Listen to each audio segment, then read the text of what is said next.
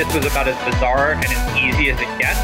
So the number for me was a number that would allow me to never have to work again. I feel like we got top. I went from a sale of, $500,000 to in debt. $192 million. This is Built to Sell Radio with your host, John Warrillow. So you're looking to sell your business? My guess is you're actually not.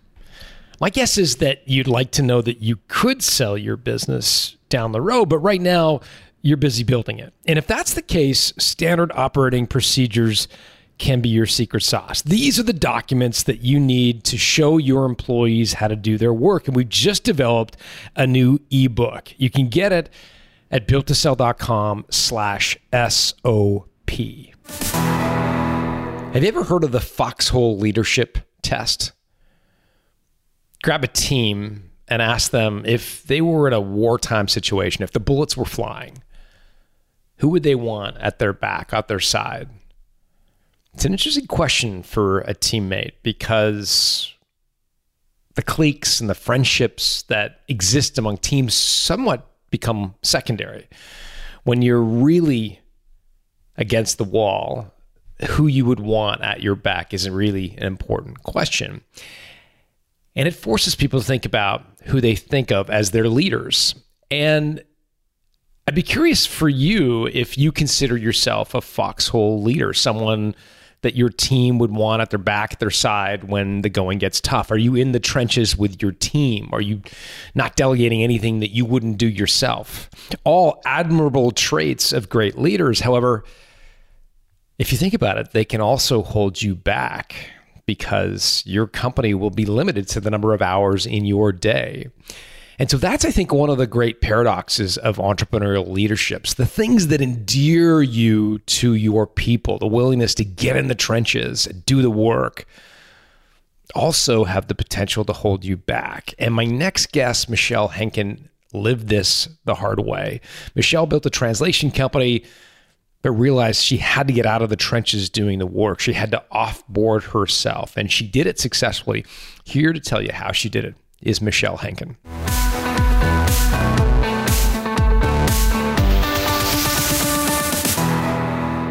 Michelle Hecken, welcome to Built to Sell Radio. John, I'm super happy to be here today. Thanks for inviting me. Tell me about Alpha Translations. You grew up in Germany, so you obviously spoke German, and you moved to Canada. Tell me the story about how this company came to be.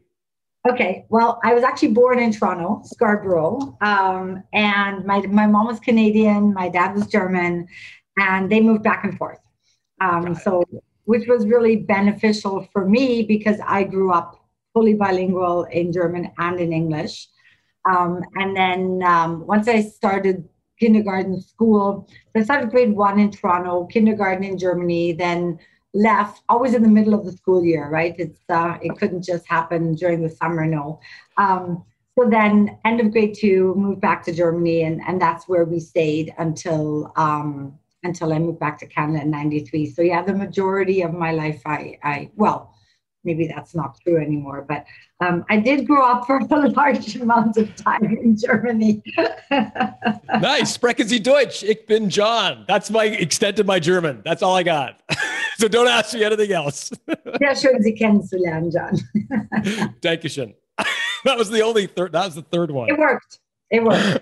Good deal. Okay, so you start off in 93. Translate. How did you make money translating stuff? How does that work? How do you make money? Okay. Well, I actually started a little bit before 93. 93 is when we moved back to Canada. But I actually started when I was in Germany. So when I was in university, I studied languages, law, and art history. And I started translating books. There was a TV series that was really popular in North America called Quantum Leap.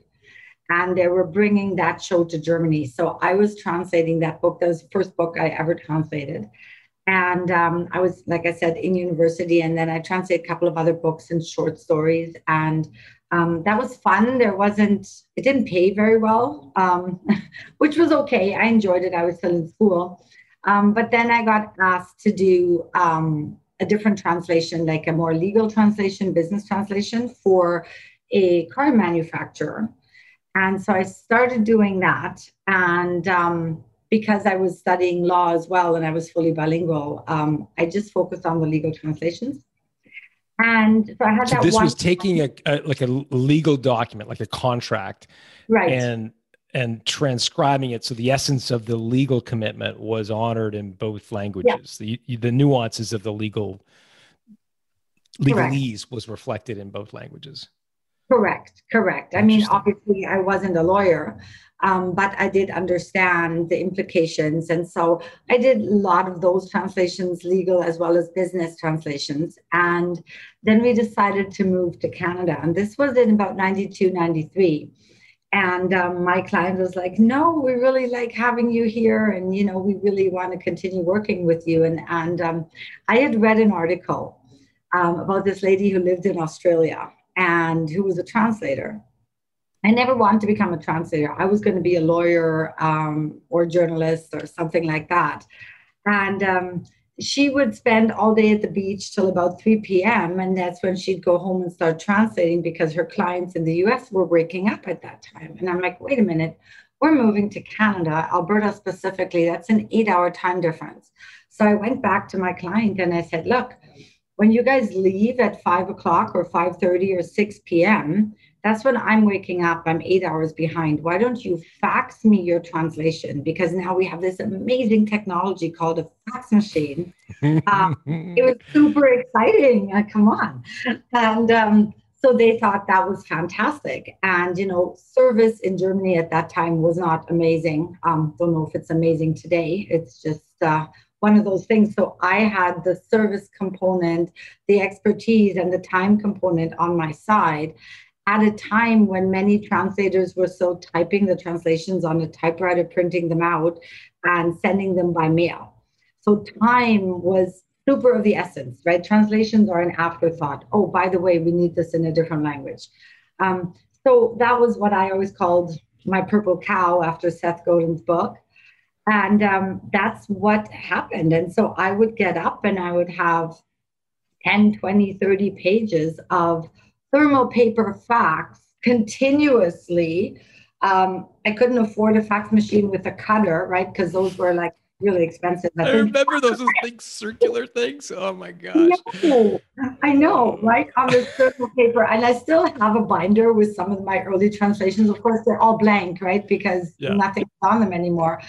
Anyone, by the way, under like 35 right now is listening to this going, what on earth are they talking about? These freaks, these old people.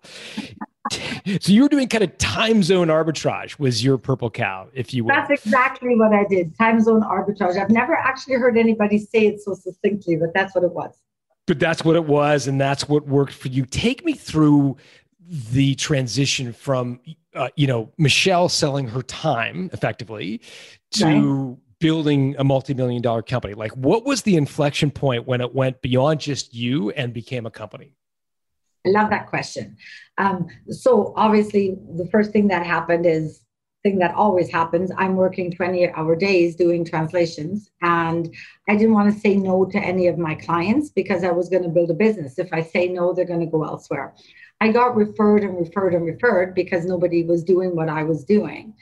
So it grew and it just, the workload just became too much for me to handle. And I had to face a choice. Either I turn a client down or I train some translators to do this with me. And I chose the latter. So I started training translators, which then eventually led to me proofreading 20 hours a day and editing 20 hours a day and teaching and training.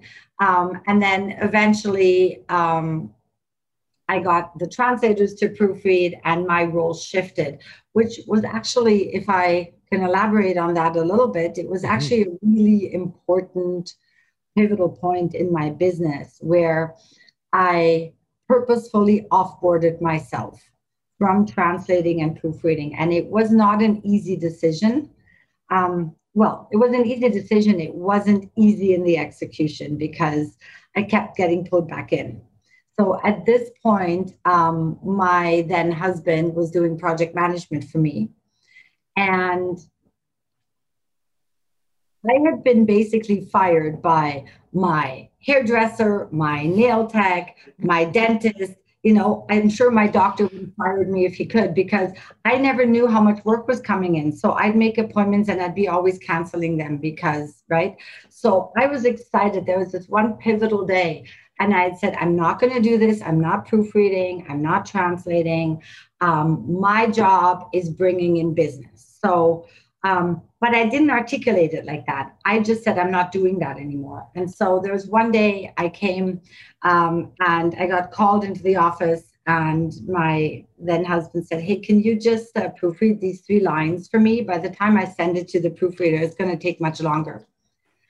And I have my gym clothes, I have my car keys in my hand.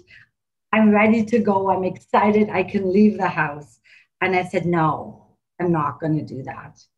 And it was like, but why? It'll take you 5 minutes. It'll take me much longer. Like, no, I'm not going to do it, because then I'm going to get sucked back in. You're going to ask me this, and then you're going to ask me again and ask me again. And that was the last no I had to say. And it was, let's just say we didn't have a good day together. Now I know why it's like my then husband, the preface then, now it's clear. No, in all fairness, he was a great guy, nothing to do with that, but yes, it does sound like that a little bit. No, but it was just a pivotal point, and that's where I realized, and I actually said to him, I'm not a translator anymore, I'm not a proofreader anymore. I am your head of marketing and sales, and my job is bringing in business. So that was the real pivotal point, which allowed the company to scale. And my job was bringing in clients and bringing in. Michelle, I think a lot of people are listening to this saying, I know I need to do that. I know I need to stop inspecting the work of my employees and let go and let them do it. But they fear that whether their name is on the door, certainly their reputation is on the line, and they just can't let go. What's your advice to someone who finds himself in that spot? Yeah, you just have to offboard yourself. What really helped me is reframing what I was doing, because there's a permission that has to happen. And whether it's, you know, your husband or employees or your COO, right? There's always going to be people trying to pull you back, because that change is difficult. But most importantly, I think as entrepreneurs, we feel guilty. Saying, no, I'm not going to do that anymore invokes a change. It invokes something that we have to say no to our team. And typically, we're really close with our team. So we have a lot of guilt. And that offboarding process can feel like, I'm doing something for me that is a luxury that I shouldn't do. And that's, I think, where a lot of entrepreneurs get stuck. What helped me was reframing it, instead of, you know, saying, oh, I'm not going to translate anymore. I'm not going to proofread anymore. I reframed it to say, I've changed positions within the company. And here's why. My responsibility is to keep everybody busy. I've made a commitment to my translators. They've turned down jobs, full-time jobs, to work freelance for me. I have a commitment. And so my job is now this. So reframing it as the job, even though you're the CEO, is just really important. And if we can kind of make our teams, help our teams understand where we're bringing our strengths to the company, it can make it a little bit easier. Does that make sense? It does 100%. And I love the way you use the word guilty, because I think there's a sense of guilt when you, to your own point, it'll take you 5 minutes, right? And you feel that sense of guilt, like, oh, am I above it all to now that I don't, you know, but you're right. Defining your role with great clarity and specificity is important. How did you get people doing the work as well as you would? I mean, did you document? We hear a lot about standard operating procedures or you know, processes. Did you do any of that stuff? I probably should have. I was in my mid-20s.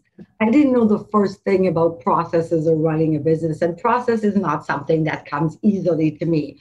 I think, like most entrepreneurs, I fly by the seat of my pants and I hire people to do the process because my brain is not that patient.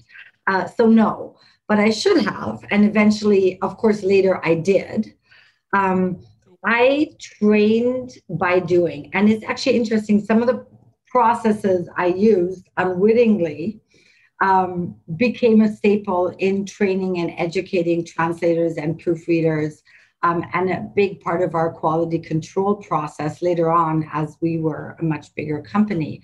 But it was really the feedback loop. I would first proofread and then give feedback.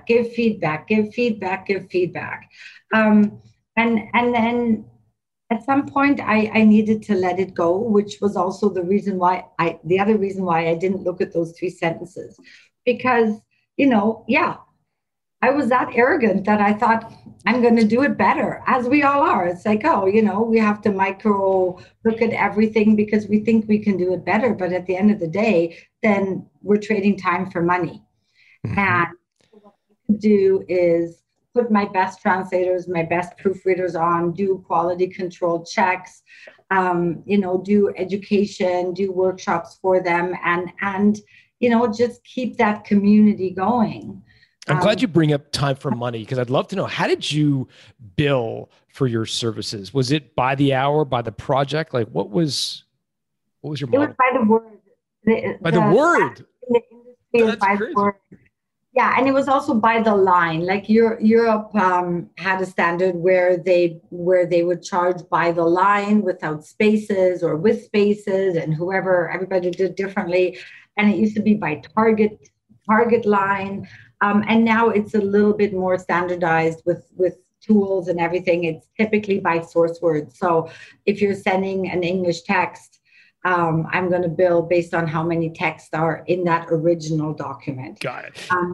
Yeah. When you started off, your point of differentiation was time zone arbitrage, your purple cow. How did that evolve? By the time you became a multi-million-dollar company, what was your, we call it monopoly control, but what was your kind of enduring point of differentiation as you became a much larger company?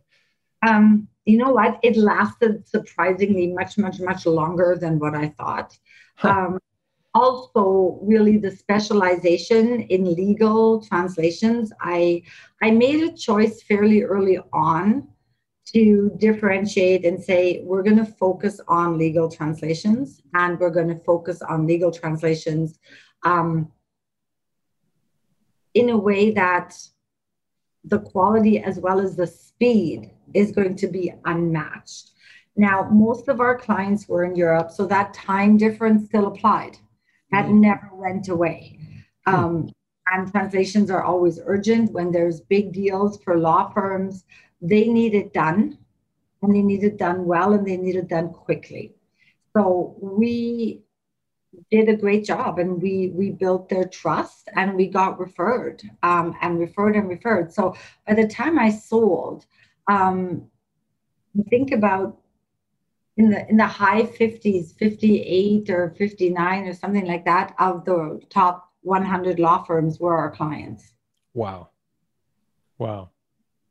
Huh. That's incredible. And you know what? What was your cash flow model? Because, like, how did you bill for your services, and how did you sort of finance your growth? Was it I'll let you answer that. Okay. Thanks for avoiding the stacked questions. Those are always hard to answer. I appreciate it. I catch myself with those two all the time. So what was your question again? What was your cash flow model? Like, did you pay your translators and then get paid, or did you get paid first and then pay your translators? Right.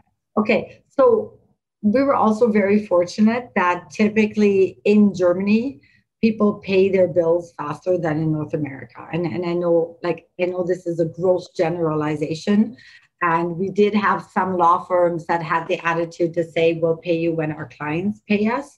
But I would say 90% of our clients would pay us within 2 to 4 weeks. So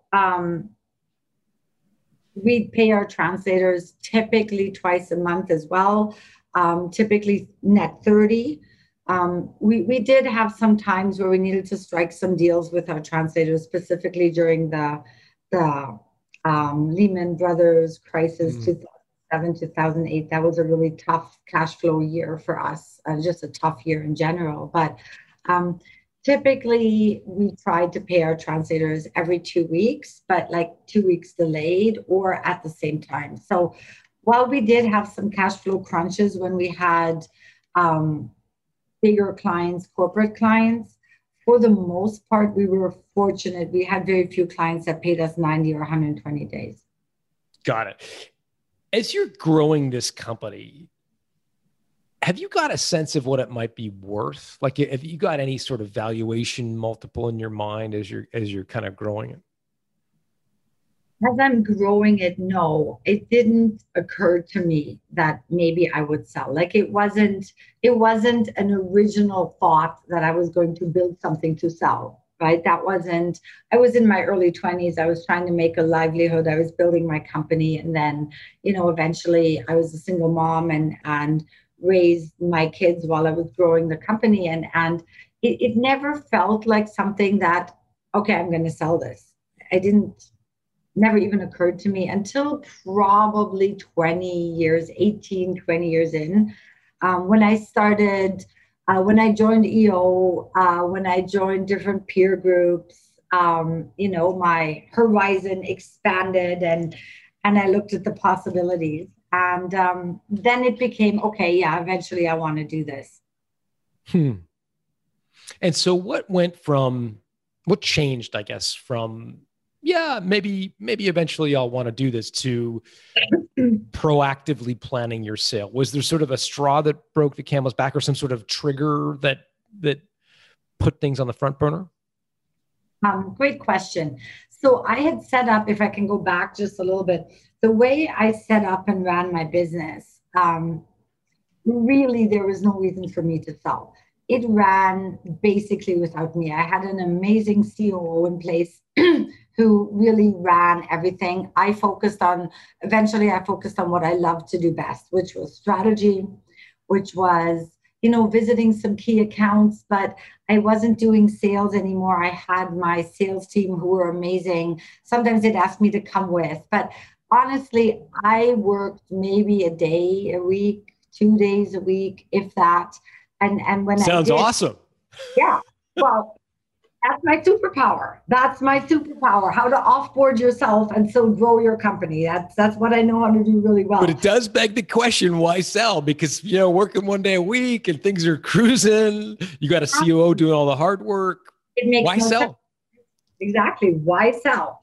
And so the trigger came when machine translation, and we had used translation tools as well.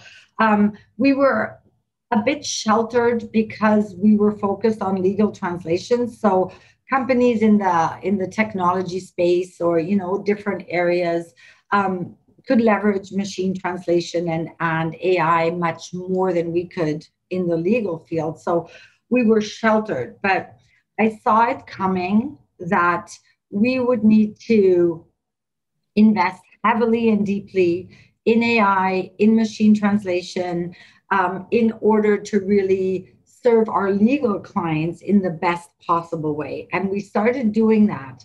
But by this time, my daughters are grown. I've been doing this for 20 somewhat years. And I just knew I didn't have the energy to basically reinvent my company to keep that trajectory going. I think there's a ton of people listening to this who feel exactly the same right now, right? Like, they're looking at a huge investment to keep up with technology, to keep up with, you know, what's around the bend. And they're like, I don't know if I have the stomach for it. Right. And what I did know is that my company was fantastic, that my team was amazing, but I wasn't the CEO. Like, as a CEO, you're the chief energy officer. You're the chief of culture. That's what drives and motivates your entire team. And, you know, while I looked forward to going to work and spending time with my team and doing strategy, I could also increasingly see that I was not the right person to take this amazing company that I built to that next frontier of reinventing it through technology. And Michelle, give us the economics, revenue. Where are you at this point in the game? Profitability, that kind of stuff. That's a good question. We were probably at about 4 million, 3 million, sorry, if I'm talking Canadian dollars, right? So probably about 2, 3 million, maybe 4, just under 4 million USD. Okay. And we had three amazing years. Yeah, top line. We had 3 amazing years under our belt. Our gross margins were great. Our EBITDA was really good. What would you be netting on an EBITDA basis on a percentage basis? Well, yeah, it was, so when we sold at 4.4, our normalized EBITDA was just under $1 million. So it's probably about $500,000, something like that. Got it. And did you have any sense, Michelle? So you're almost at $1 million of EBITDA. Did you have any sense of what it might be worth on a multiple of EBITDA, or were you thinking multiple of revenue? Like were you starting to kind of zero in on what you thought was a reasonable multiple? Yeah, I did. I kind of had an idea. Knowing. So there was a technology that was changing. There was also another development in that the industry was converging. So at that time, which was really only 2.5, 3 years ago, actually it was about 3 years ago that I kind of made the decision that I was going to go forward with the sale, or that I was going to try and get acquired. But there's a lot of convergence. So 3 years ago, there was not even $1 billion player in this industry. Not a single company was worth $1 billion. And so there was so much consolidation happening. And the buyers were out there, and the buyers were looking to find quality companies that were profitable. I was in a niche that was, desirable, specialized. And I had built my company in a way that, whether I was there or not, really didn't impact what was happening, because for the most part, I wasn't there anyway. So that's kind of where I was. Okay, so all of these factors coming together, it's time. And did you have a multiple that you thought was fair, like a multiple of EBITDA at this point? What did you think? I did. I was hoping to maybe get, 2 times revenue. Maybe 7 to 8 times EBITDA, being super optimistic. Mm-hmm. And before we go further, I want to just get a sense. You mentioned you had kids; they were you'd raised them. You're kind of looking down the barrel of this major investment to keep up with all the technology innovations in the translation space. Was there also an element of, man, it's 7 times EBITDA. Like, this is a big chunk of my net worth, and I'm kind of gambling it. if in the face of Google Translate and all these other technologies, like maybe I need to get some chips off the table. Was that? I don't want to put words in your mouth, but was that also part of the calculus? Not really, because I always had faith that the company would continue to grow. Mm-hmm. I wasn't worried that if I stayed in the company, I would lose it. I knew I would do the right thing. I just gave myself permission to choose not to. Got it. Okay. So where does it go from there? You've got a sense of what you think it might be worth. How did you go about marketing the company for sale? Like, what was the next step in your process? Okay. So I took a bit of an unorthodox approach. I mean, if you have an investment banker in and they're great, and a lot of them are my friends, they do a great job. But for a company of my size, the cost can be prohibitive. Even lawyer costs and all of those things are already a big consideration. So what I did is I went to a language industry conference in Poland, actually, in August 2018. And I talked to some of my peers, and one person specifically who I've known for 20 somewhat years, who's been in the industry for over 30. And I knew that he knows everybody and who's who, and he knew who's buying and all of that. And so I sat down with him and I said, you know, here's what I'm thinking. And he's like, I don't blame you. I think it's a perfect time. I said, so who's buying? And he's like, well, you know, I can do this for you. This is what I'm going to charge, which was much, much less than an investment banker would charge. But, you know, there was also much, much less that he did for that. But that worked. And so, yeah, we put together a prospectus and he sent it out to his network.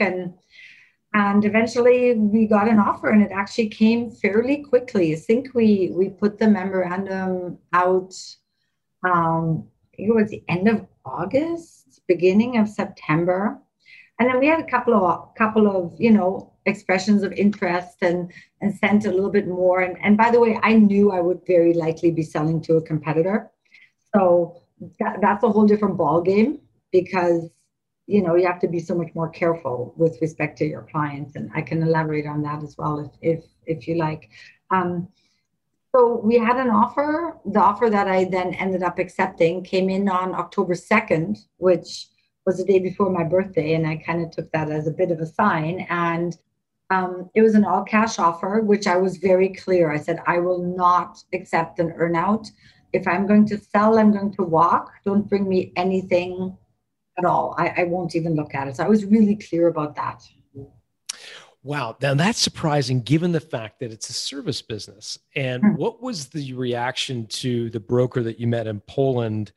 What was his reaction to this notion that, like, I want all cash, no earn out? Did he push back at all of that? Or what was his reaction? No, there was no pushback. I think I was that clear.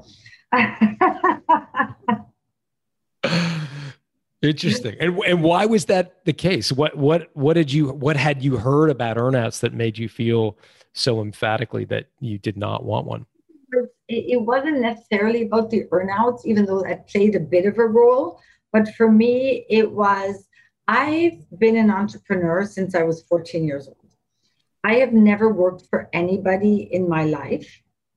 And I've always had my freedom. And freedom is my biggest value. So I was able to design both my business and my life to serve me and my family, so that we could live the life that we truly wanted to live by design and still have the company grow. So the thought of reporting to somebody and actually having that freedom curtailed to some extent, I just couldn't wrap my brain or my gut around it. It just was not something that was ever on the table, which, you know, it's interesting because, of course, I could have done that. I could have taken an investment and, you know, built it up and, you know, then maybe sold it for 20 or 30 or 50 million years down the road. But I wanted to do something different.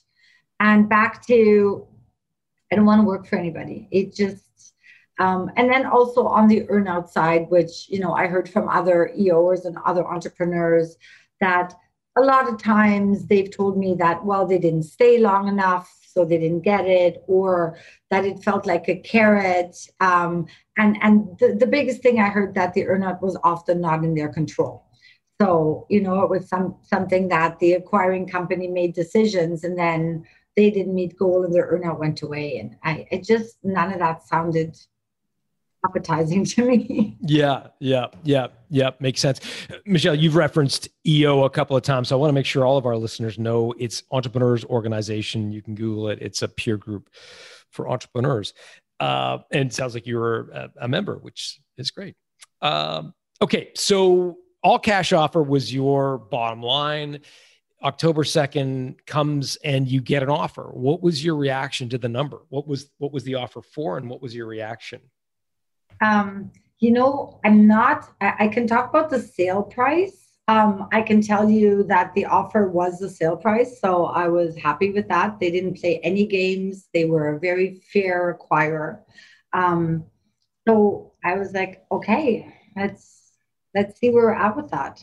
And at that time too, I was, again, first time doing this, I was a little concerned because I had heard stories that, you know, they try and get the price down and they try and pick things out through due diligence. And for me, that didn't happen. They were super fair. Fantastic.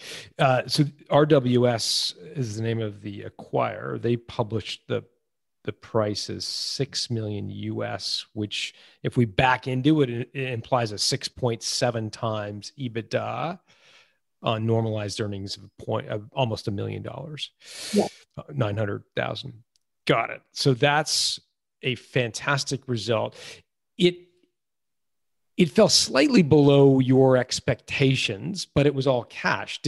How did you reconcile those two things? Did you think, oh, maybe I'm leaving a little bit out? Like, how did you go from 7 to 8 to 6? Was that, did you hesitate at all? Or was it like? Well, again, being a Canadian company, $6 million is at that time was $8 million US. So I was okay with that number. I see. And so there was, the currency had flipped. Right. Yeah. Right. But, you know, it was still a little bit, I was hoping maybe for a little bit more, but the other thing that happened too, they were one of the companies that I wanted to sell to. They were a good company. They still are. They're now, I believe, the largest. I don't keep up with the news as much anymore, but I believe they are now, after their most recent acquisition, the only billion-dollar player in the industry, and they are the largest one. So I'm very proud that my little Alpha Translations lives on with them. And it was a company that I'd heard really good things about, that other colleagues had been acquired by. And they had a reputation in the industry of being fair. And it was important to me to take care of my team. So really early on, I asked about, because there were other acquirers out there, and I had conversations with a couple of other people, and I knew some of them were known for just, you know, getting rid of the team and just pulling it in. And I really didn't want that. So I was picky about who I was going to sell to because I was concerned about my team. And so as far as I know, most people are still there 3 years later. So that also makes me very happy.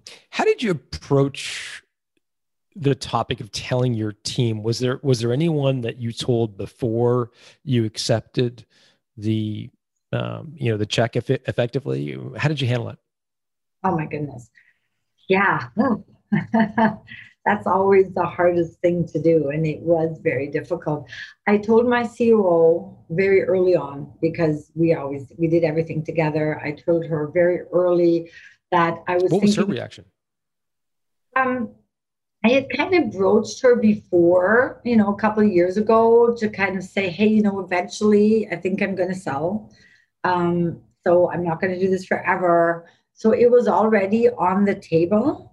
And then I told her, it's like, yeah, you know, I think I'm going to actually do this properly now and see if I can get an offer for it. And, yeah, I think she was more shocked than she let on, like in retrospect, but being the loyal and dedicated and amazing COO that she was, she stood by my side and went through it with me.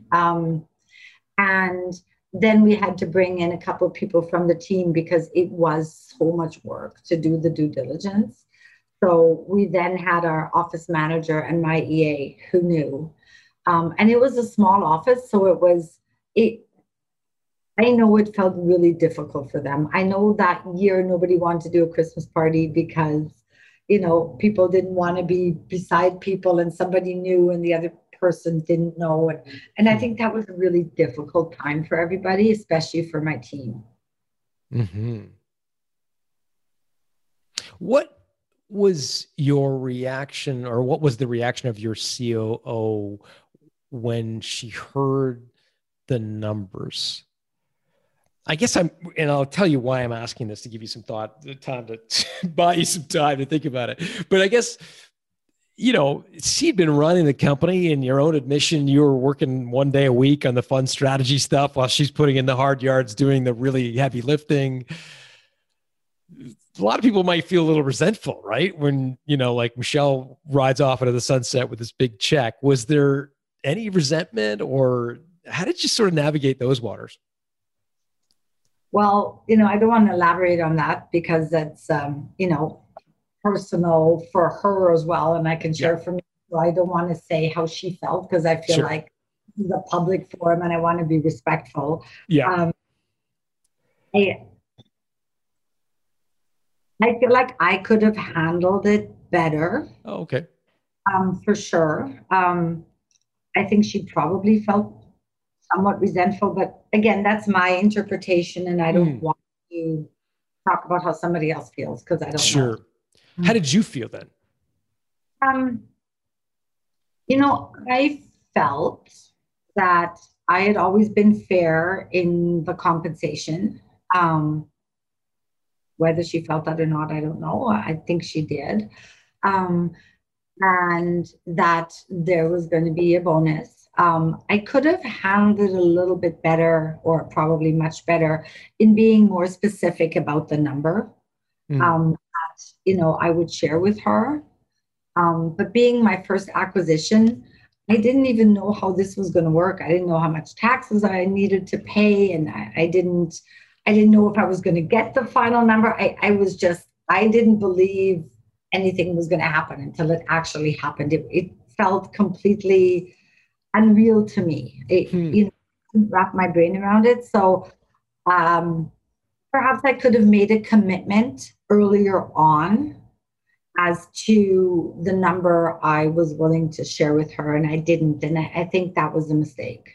You know, I'm so glad you spoke for your own self, because she's not here to say her own opinion, but I think that is one of the most difficult things for entrepreneurs to deal with, right? Because I think as entrepreneurs, we get the fact that the role of shareholder is different than the role of employee, and you had two roles, right? Like you were both ultimately the CEO and strategist, but you were also the shareholder, and sometimes for employees that can be hard to differentiate, right? And they don't necessarily see the roles as different.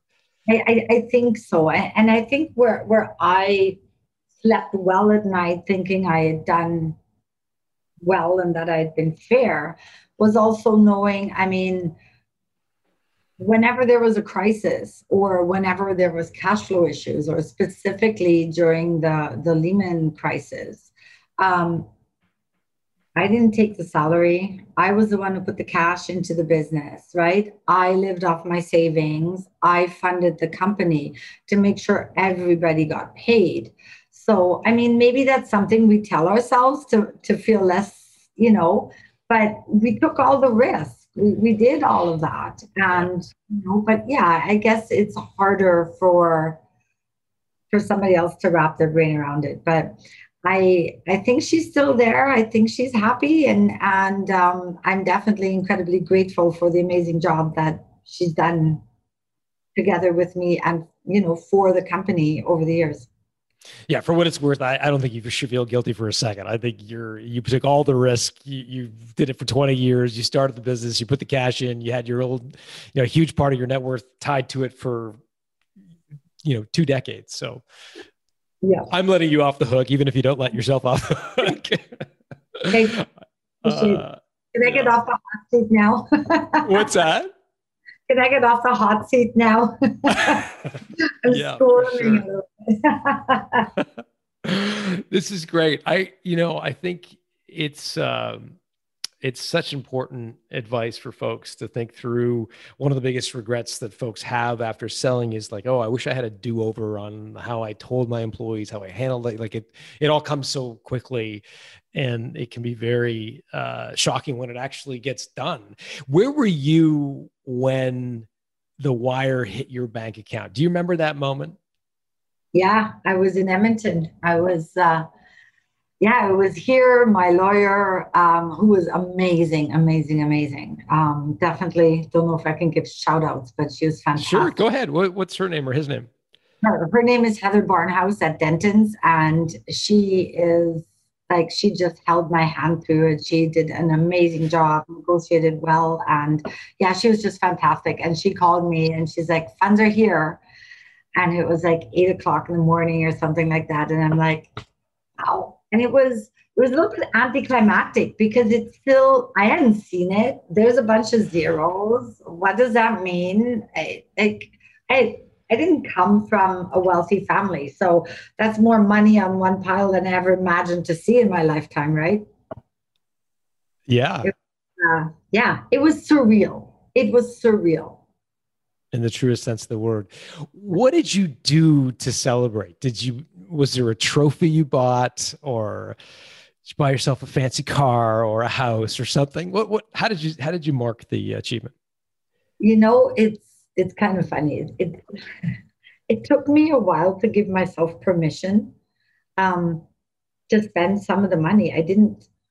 I really didn't understand it. And I don't know if, I know some other people I've spoken to have felt that same way. It still feels, I have no concept of it. So one of the things on my dream board that I had was this Rolex watch that I wanted to get myself. And I did eventually, I got it. Awesome. But it took about 8 months to give myself permission by the silly watch.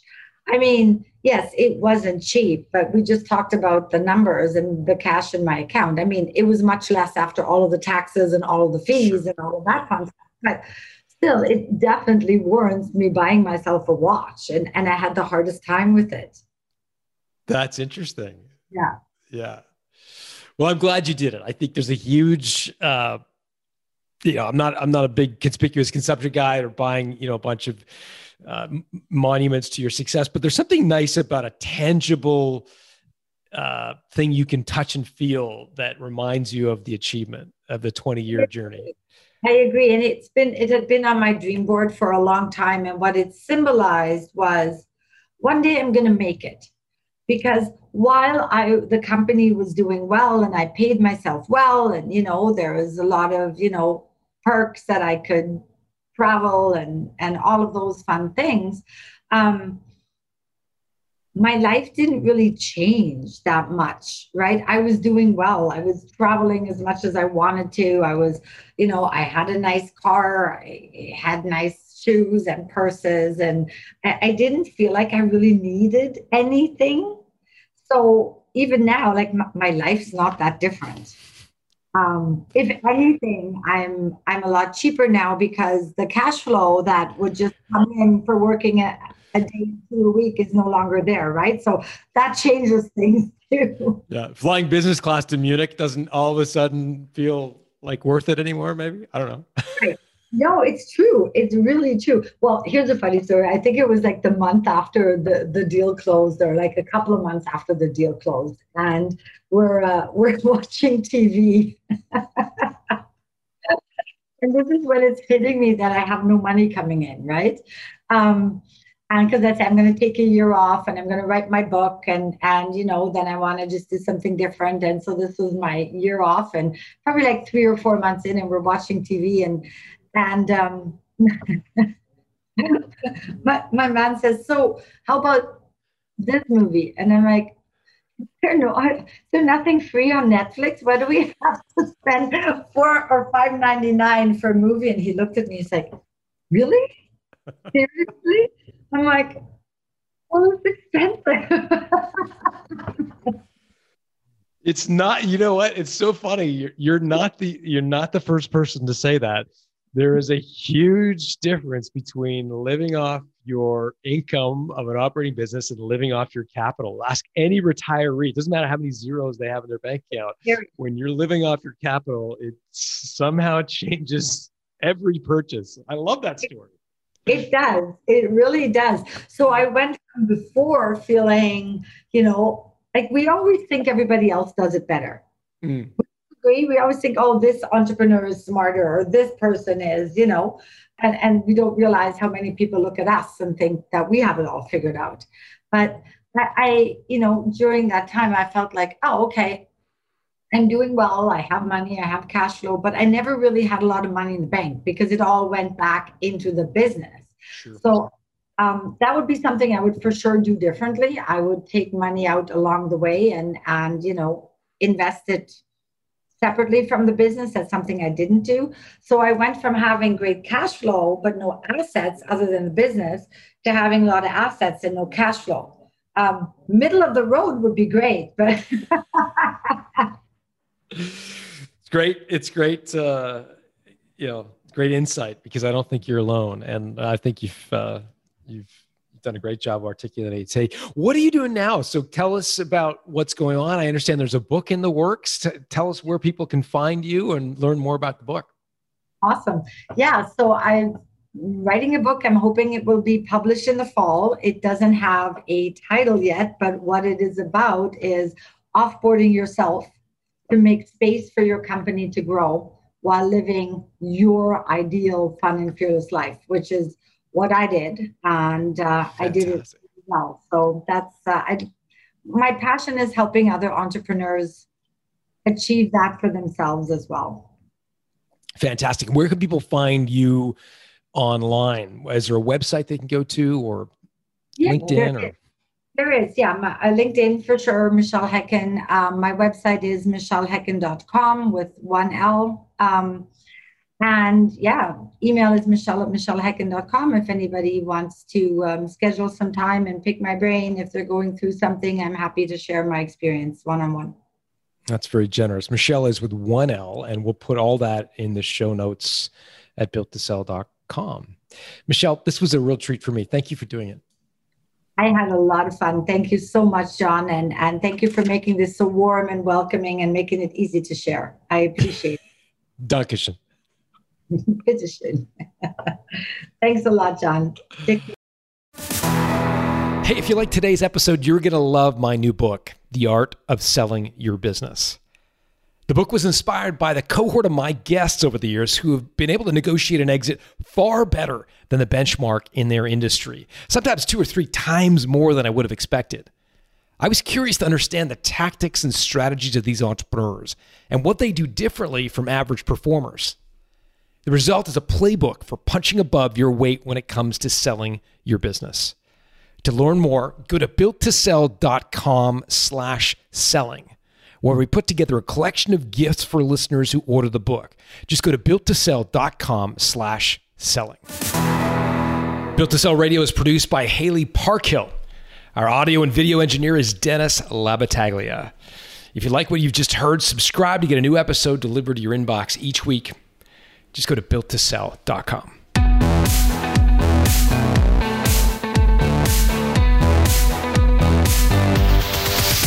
Thanks for listening to Built to Sell Radio with John Warrillow. For complete show notes with links to additional resources, visit builttosell.com/blog. John is the founder of the Value Builder System. To find out how to improve the value of your business by 71%, visit valuebuildersystem.com. John is also the author of Built to Sell, Creating a Business That Can Thrive Without You, and The Automatic Customer, Creating a Subscription Business in Any Industry. Connect with John at facebook.com/builttosell or on Twitter at John Warrillow, WARRILLOW. Thanks for listening.